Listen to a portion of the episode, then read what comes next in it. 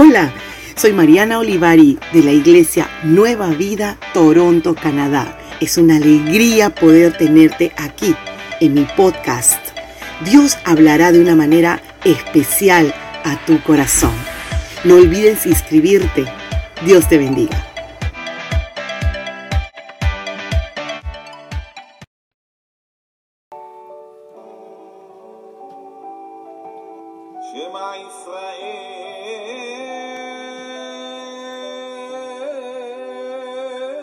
El Shema Israel.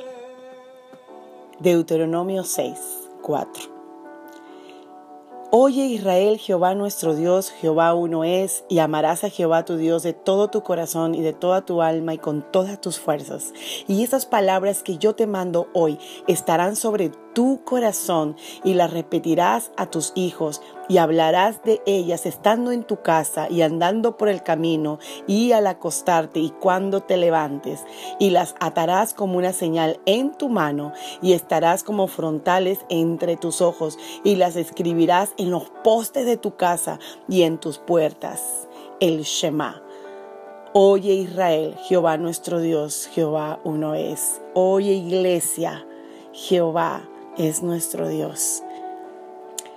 ¿Cómo estás? Te saluda la pastora Mariana trayendo una palabra, diría deliciosa, un manjar de parte de la boca de Dios para tu corazón.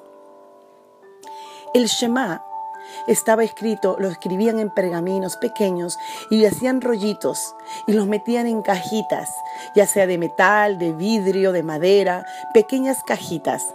Y esas cajitas contenían esos pergaminos.